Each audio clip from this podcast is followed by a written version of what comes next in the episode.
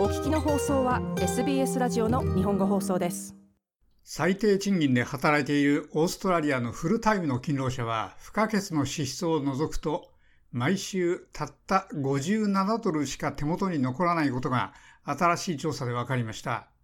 この調査結果は、慈善団体アングリケアオーストラリアが作成した第1回の生活コストインデックスに含まれており、最低所得のオーストラリア人が直面している最大のコストは住居費であることを示しています。生活コストの急上昇で最低賃金のフルタイムの勤労者は不可欠の支払いができなくなりつつあります。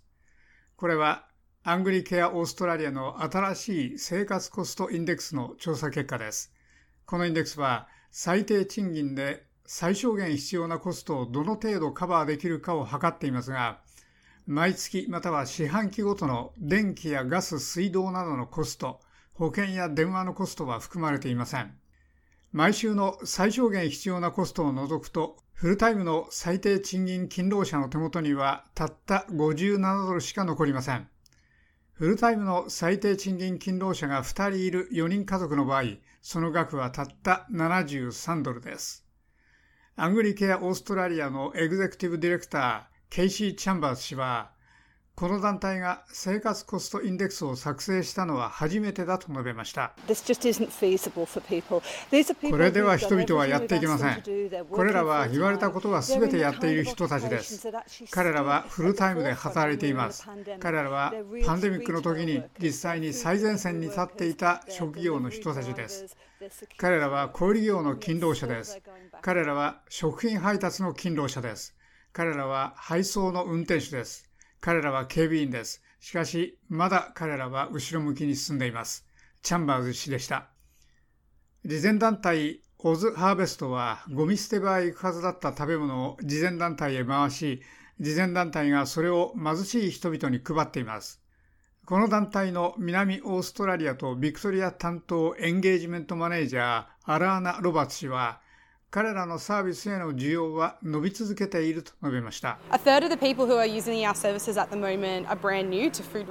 現在、私たちのサービスを使っている人々の3分の1は、食料援助には全く縁がありませんでした。これらの人々の多くには仕事があり、家族がいます。彼らの多くは独り身の親で、住宅ローンの支払いもあって、食料の需要に応じられません。ロバーツ氏でした。ボブ・マグガイア神父資金は、オーストラリア人に食事や食品を提供するのを助けるため、オズハーベストの食料援助を利用している慈善団体の一つです。コーディネーターのグレアム・ジェームズ・コリア氏は、必要なレベルは上がり続けていると述べました。So、ですから我々が気づいているのは人々が次のように言っていることです。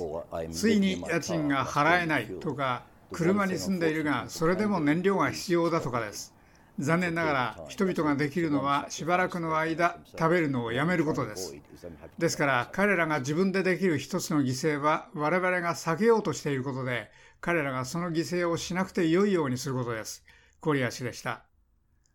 今月初め、フェアバークコミッションは全国の最低賃金を1時間あたり23ドル23セントに引き上げることを発表し、それが7月1日から実施される予定です。チャンバーズ氏は、その賃上げの影響は限られるだろうと述べました。最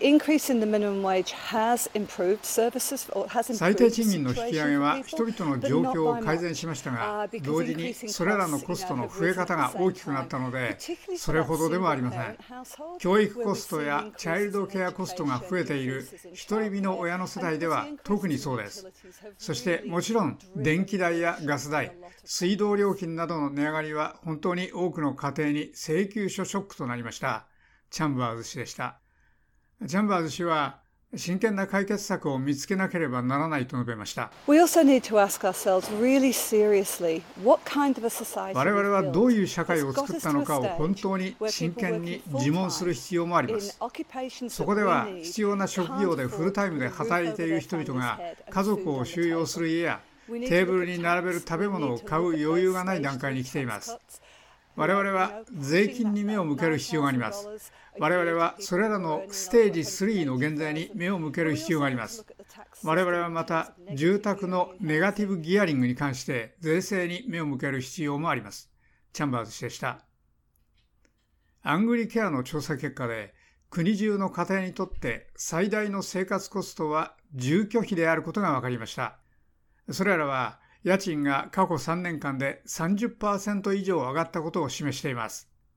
AMP キャピタルのチーフエコノミストシェーン・オリバー氏は、その解決策は地方や州、連邦などの各政府が行動するのを必要とするだろうと述べました。今ある基本的な解決策は、もっと住宅を供給することですが、焦点は特に社会的な住居と手の届く住居でなければなりません。言い換えると、低所得や所得のない人々のための住居です。それは、あらゆるレベルの政府の行動を必要としていると思います。明らかに地方政府はディベロッパーが認可を得るのをもっと容易にできますし家の所有者が彼らの不動産を認可してもらうのをもっと容易にできますし州政府は開放する土地を増やせます。また連邦政府は移民のレベルをそのレベルに合わせようとすることや新しい住宅を供給する不動産指導の能力について本当に考える必要があると思います。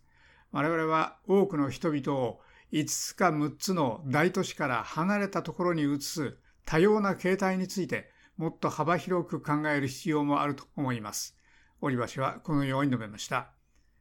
アマンダ・リシュワース社会サービス省は5月の連邦予算は経済危機資金手当に1570万ドルを追加して目標を定めた生活コスト救済を規定していると述べました。以上、SBS ニュースのティス・オキュージーとビワ・クワンのレポートを SBS 日本語放送の長尾久明がお伝えしました。もっとストーリーをお聞きになりたい方は iTunes や Google ポッドキャスト Spotify などでお楽しみいただけます。